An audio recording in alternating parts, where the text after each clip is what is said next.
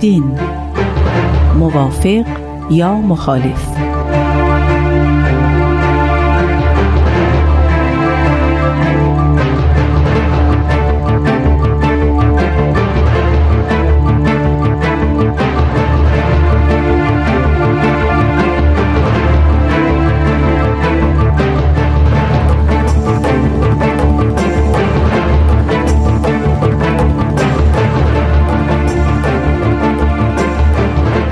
همراهان عزیز رادیو پیام دوست درود بر شما. به برنامه علم دین موافق یا مخالف خوش آمدید. برنامه ای که از هفته گذشته آغاز شد. ما در این برنامه تلاش می کنیم تا یکی از تعالیم بهایی یعنی مطابقت دین با علم و عقل رو بررسی کنیم. برای درک بیشتر این تعلیم از استاد شهرام آناهیت کارشناس مسائل اجتماعی دعوت کردیم تا ما را همراهی کنند. استاد خیلی خوش آمدید. خیلی متشکر. خوشحالم که دوباره در محضر شما هستم. خواهش می‌کنم. دوستان هفته گذشته به معنی و مفهوم علم در آثار بهایی پرداختیم و دیدیم که از دیدگاه بهایی علم معنایی فراتر از مفهوم رایج علم داره. امروز به بررسی مفهوم دین در آثار بهایی می‌پردازیم. من آزاده جاوید هستم. لطفا با ما همراه باشید.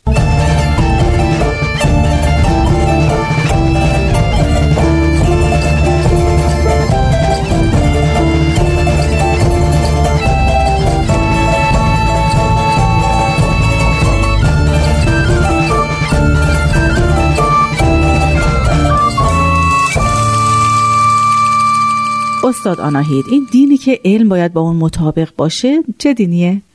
تعریفی که جامعه شناسا از دین ارائه می‌کنن همچین الزام و التزامی درش مشاهده نمیشه. از نگاه جامعه شناسی دین یه نظامی از نمادها باورها و رفتارها هست که جهانبینی و نظام ارزشها و خلق جمعی افراد یک جامعه رو شکل میده و اونها رو در قالب یک جامعه دینی متحد و به هم پیوسته می‌کنه. توی این تعریف ما الزامی برای مطابقت دین بالا با مثلا واقعیت بیرونی یا با ادعاهای علمی نمی‌بینیم اتفاقا دین می‌تونه خیلی خودبسنده و در واقع فارغ از هر گونه ابطال پذیری خودش رو نشون بده. شما می‌تونید باورهای دینی بسازید که علا رقم این که با نگاه علمی ما سازگار نیست مخاطب خودش رو یا فرد دینی رو بتونه اقنا بکنه و نیازهاش رو در مقام یک انسان دینی برآورده و فراهم بکنه. پس اگه که ما این معنی کلی دین رو که جامعه شناسا دارن طرح می‌کنن در نظر بگیریم باید بگیم که نگاه بهایی به دین نگاهی خاصتر هست. در حالی که نگاه بهایی به علم مفهوم علم رو داشت عامتر می‌کرد تعریف دین از نگاه بهایی داره خاصتر میشه. از چه نظر خاصتره؟ بذار من اینجوری براتون توضیح بدم. ما در نگاه روشنفکری دینی ایران معاصر بین دین به مسابه حقیقت و دین به مسابه هویت تمایز قائل میشیم. یعنی روشنفکرهای دینی ما طور خاص دکتر سروش این تمایز رو می‌بینیم که در صحبتهای خودشون قائل میشن. دین به مسابه حقیقت یعنی اون بخشی از دین ورزی ما که متوجه کشف حقیقت جستجوی اون و درک و کسب اون هست. دین به مسابه هویت اون بخشی از دینه که داره به ما یه هویت جمعی میده برای ما تعریف می‌کنه که ما کیستیم چه کاره هستیم و چه اهدافی تو دنیا داریم. تعریفی که من خدمتون ارائه کردم با دین به مسابه هویت سازگاری بیشتری داره. توی این تعریف لزوم انتباق با حقیقت یا جستجوگری حقیقت مشاهده نمیشه و احساس نمیشه. تعریفی که آثار بهایی از دین ارائه میده اتکای کامل داره بر این جستجوگری حقیقت. ما می‌بینیم که آثار بهایی تاکید می‌کنن بر اصل جستجوگری حقیقت. یا اون چیزی که ما بهش تو آثار بهش میگیم تحری حقیقت. به عنوان یکی از اولین اصول و ارکان دین. ما می‌بینیم که تو آثار بهایی تاکید شده که شما برای اینکه بتونید دنیای آینده رو بسازید برای اینکه بتونید وحدت ادیان رو تحقق ببخشید باید به دنبال حقیقتی برید که در پس همه ادیان الهی پنهانه. حقیقتی که واحده اما نمودهاش در عالممون متکثر شده. پس آین بهایی بین آنچه که خود تو آثار ازش دین تقلیدی نام می‌بریم و دین تحقیقی داره تمایز قائل میشه. از نگاه بهایی دین تقلیدی دین نیست. پیروی از تقالید و اوهام متقدمینمون هست. آنچه که دین به معنای واقعی کلمه تو آثار نامیده میشه آن دینی است که با جستجوگری حقیقت عجینه.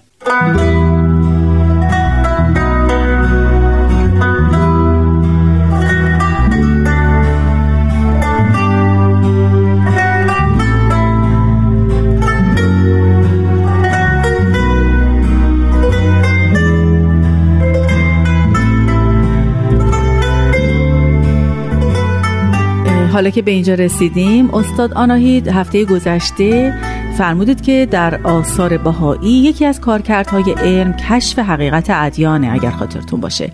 حالا اینجا اگر ممکنه بفرمایید که منظور از حقیقت دین چیه؟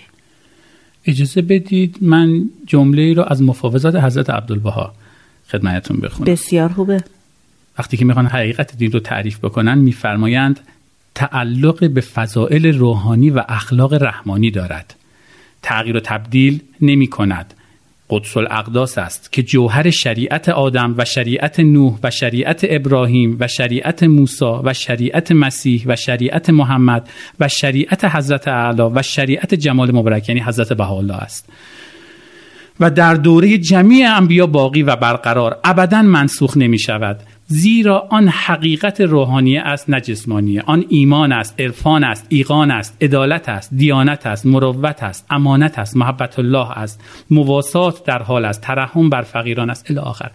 ببینید ارزش های انسانی حقایق روحانی این حقیقت ثابت برقرار همه ادیانه. تو آثار خیلی جاها می‌بینیم که صحبت از دین الله میشه. وقتی که صحبت از دین الله میشه منظور این دین یا آن دین نیست. منظور این حقیقت اساسی مشترک بین همه ادیان حقیقتی که هیچگاه منسوخ نمیشه. از روز اول بوده و تا ابد خواهد بود. پس منظور از کارکرد علم در کشف حقیقت دین در واقع کشف همین ارزش هاست.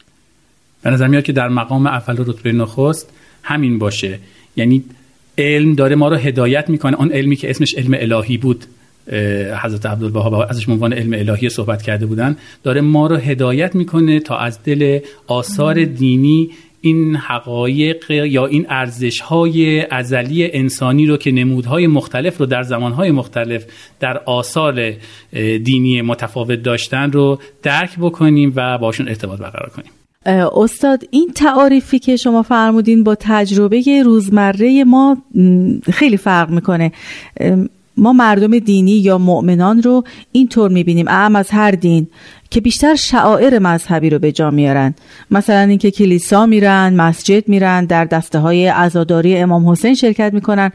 اما می‌بینیم که به حقیقت تعالیم مذهبی چندان اهمیتی نمیدن و البته اسمش رو هم دین می‌گذارن. اینا که شما گفتید به کلی با دینی که در روزمره مردم می‌شناسیم تفاوت می‌کنه. بله اینطور هست.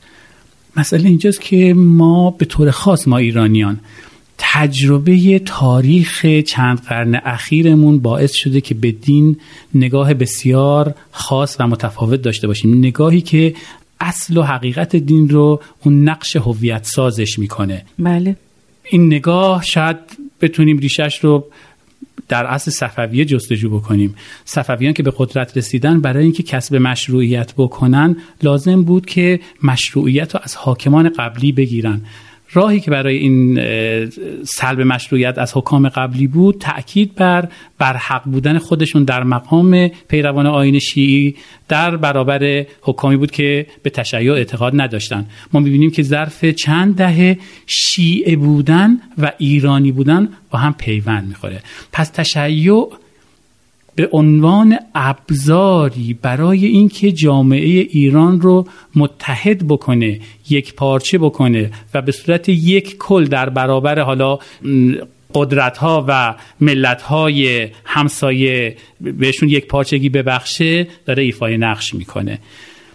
این همچنان ادامه پیدا می‌کنه. یعنی روندی که خواسته هویت ایرانی رو از دل پیوند یک ملت با یک آین دینی یا, یک یا یکی از مذاهب اسلام شکل بده هنوز هم ادامه داره. عجیب نیست که ما امروز می‌بینیم که ایرانی در مقام اول شیعه هست. در قوانین ما در نگاه افراد روزمره. شما اگر که شیعه نباشی ایرانی درجه دو هستی. اگر که مسیحی باشی اگر که یهودی باشی اگر که بهایی باشی. حتی اگر از هزاران سال از چه می‌دونم دو هزار سال پیشم تو ایران زندگی کرده باشی به خاطر اینکه شیعی نیستی ایرانی درجه دو هستی.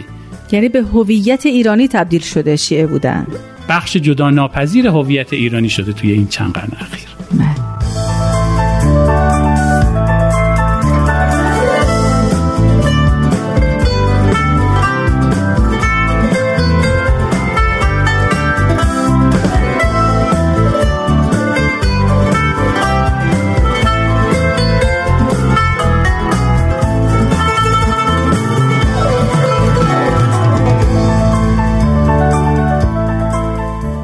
آقای آناهید میشه گفت که این یکی شدن هویت ایرانی و شیعی باعث وحدت و یک پارچگی جامعه ایران شد تا حدود زیادی خب از نگاه بهایی آیا نقش وحدت بخش دین در نظر گرفته نشده؟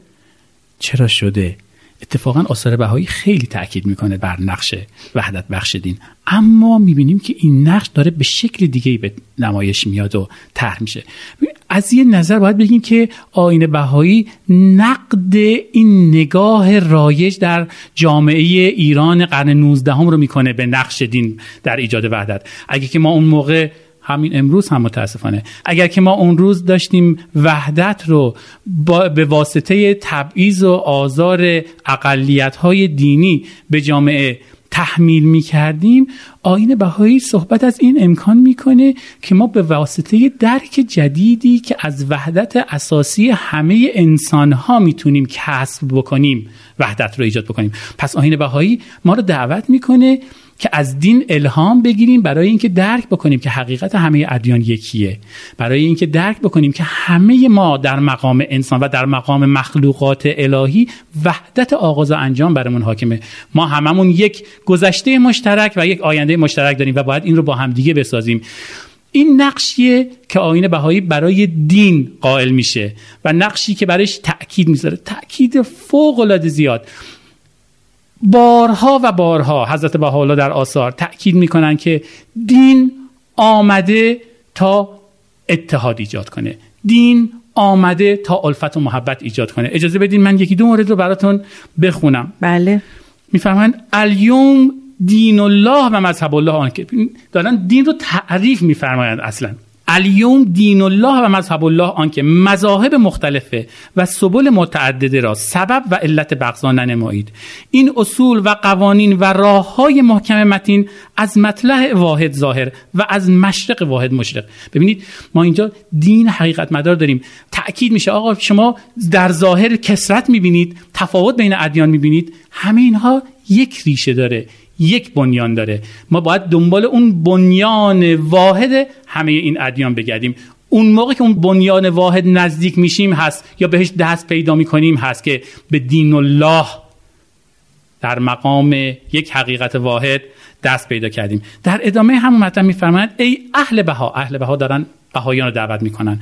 کمر همت را محکم نمایید که شاید جدال و نزاع مذهبی از بین اهل عالم مرتفع شود. و محو کرده.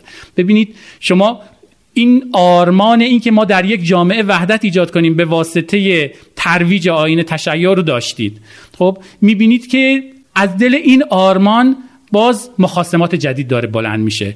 این بار پیروان آین شیعی دارن پیروان ادیان دیگر رو مثلا مورد تبعیض قرار میدن. در دل خود آین شیعی آن گروهی که با حاکمیت پیوند برقرار می‌کنند یا در مقام قدرت قرار می‌گیرند منتقدین شیعی خودشون رو به نقد می‌کشن. این اتفاقی بود که برای شیخ احمد احسایی و سید کاظم رشدی افتاد. دو تنی که خودشون مسلمان بودن اما مقدمات فکری و ذهنی شگیری آین جدید رو فراهم کردن. پس این دلبستگی برای ایجاد یک دستی کامل خودش به ابزاری و عاملی برای اختلافات بدل شده بود. حالا ما اینجا داریم نقدش می‌کنیم. میگیم که نگاه کنید دین داره به شما میگه که همه از یه حقیقت واحد نشأت گرفتید.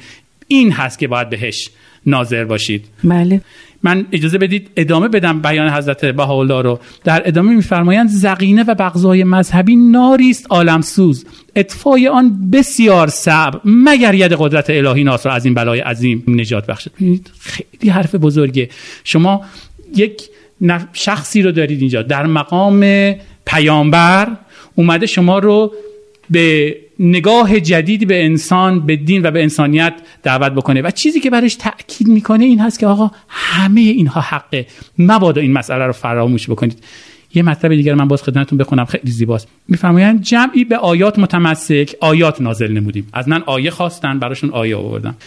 برخی به بیانات متشبس آن را اظهار داشتیم و حزبی به احکام متوجه شطری اعظم از آن ظاهر فرمودیم. یکی که گفت آقا احکامت کو ما احکام الهی رو در اختیارشون قرار دادیم.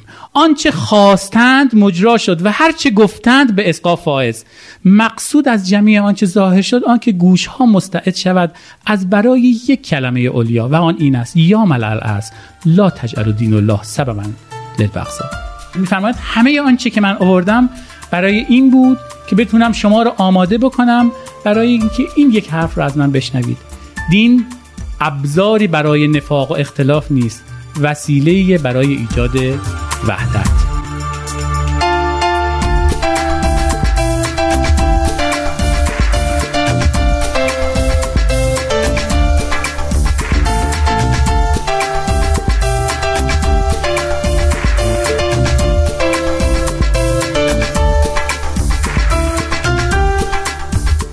آقای آناهید این دین تحقیقی قرار هست به چه شکلی باعث وحدت ادیان مختلف بشه؟ یک اصلی که می‌بینیم تو آثار به طور خاص حضرت عبدالبها دائما برش تحکید شده. اینه که اگر ما از این ظواهر متفاوت ادیان مختلف و احکام مختلف بگذریم و به دنبال باطن اونها بریم همیشه یک باطن واحد و یکسان رو پیدا خواهیم کرد. و اون همون ارزش ها و آرمان هایی که انسانیت از روز ازل برش بنا شده و همواره به اونها متقی هست برای اینکه بتونه تعالی و ترقی پیدا بکنه. این ایمان هست ایمانی که در آثار بهایی هست که از دل گفتگویی که بین همه اهل ادیان شکل می‌گیره. در جریان یک معاشرت در واقع سالم بین پیروان همه ادیان این حقیقت بنیادی می‌تونه خودش رو آشکار بکنه. و حضرت عبدالبها معکدن می‌فهمن حقیقت یکیه. شما نمی‌تونید همه دنبال حقیقت برید و چهار تا چیز پیدا بکنید. بله ممکنه راه خیلی طولانی در پیش داشته باشید. ممکنه سالها اختلاف وجود داشته باشه. اما همین که ما بپذیریم که حقیقت واحدی وجود داره و خودمون رو متعهد بکنیم به یک گفتگوی ابدی برای پیدا کردن اون حقیقت واحد راه بزرگی رو در راه از بین بردن مخاسمات و دشمنی های دینی بر خودمون هموار کردیم.